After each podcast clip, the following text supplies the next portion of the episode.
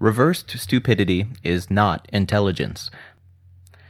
We begin with a quote from Police Operation by H. Beam Piper. Quote, then our people, on that timeline, went to work with corrective action. Here. He wiped the screen and began punching combinations. Page after page appeared bearing accounts of people who had claimed to have seen the mysterious discs, and each report was more fantastic than the last.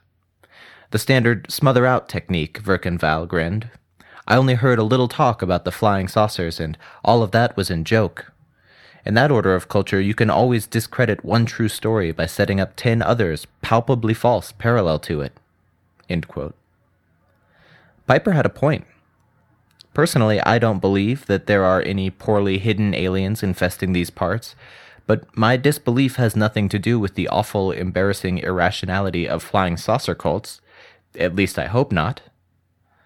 You and I believe that flying saucer cults arose in the total absence of any flying saucers. Cults can arise around almost any idea, thanks to human silliness. This silliness operates orthogonally to alien intervention. We would expect to see flying saucer cults whether or not there were flying saucers. Even if there were poorly hidden aliens, it would not be any less likely for flying saucer cults to arise the probability of cults given aliens isn't less than the probability of cults given not aliens, unless you suppose that poorly hidden aliens would deliberately suppress flying saucer cults. By the Bayesian definition of evidence, the observation flying saucer cults exist is not evidence against the existence of flying saucers. It's not much evidence one way or the other. This is an application of the general principle that, as Robert Pirsig puts it, the world's greatest fool may say the sun is shining, but that doesn't make it dark out. If you knew someone who was wrong 99.99% of the time on yes or no questions, you could obtain 99.99% accuracy just by reversing their answers. They would need to do all the work of obtaining good evidence entangled with reality and processing that evidence coherently just to anti correlate that reliability. They would have to be super intelligent to be that stupid. A car with a broken engine cannot drive backwards at 200 miles per hour, even if the engine is really, really broken. So, if stupidity does not reliably anti correlate with truth, how much less should human evil anti correlate with truth? The converse of the halo effect is the Horns effect. All perceived negative qualities correlate. If Stalin is evil, then everything he says should be false. You wouldn't want to agree with Stalin, would you? Stalin also believed that 2 plus 2 equals 4. Yet, if you defend any statement made by Stalin, even 2 plus 2 equals 4, people will see only that you are agreeing with Stalin. You must be on his side. Corollaries of this principle are as follows.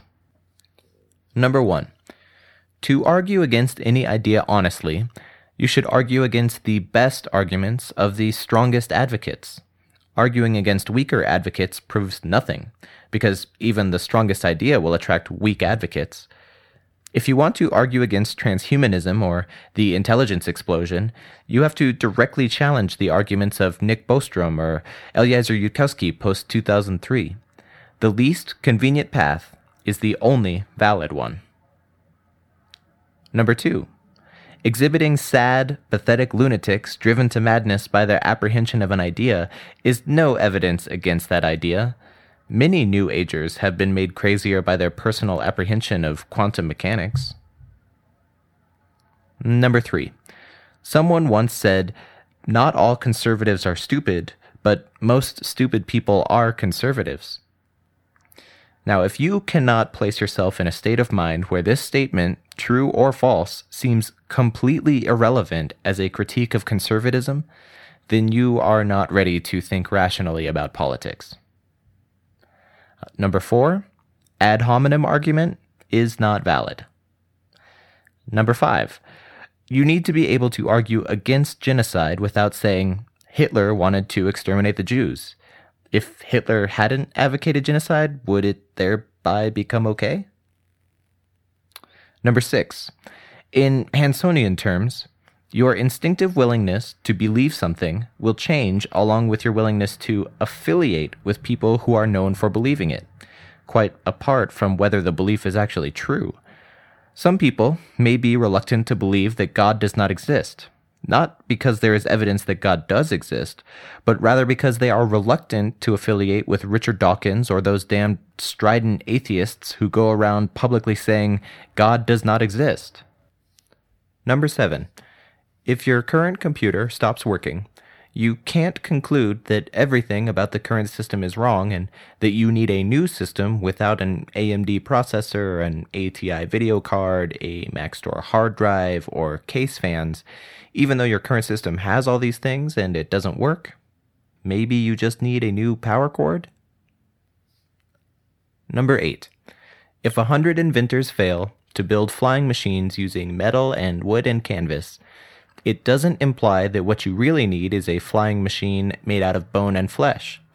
If a thousand projects fail to build artificial intelligence using electricity based computing, this doesn't mean that electricity is the source of the problem. Until you understand the problem, hopeful reversals are exceedingly unlikely to hit the solution.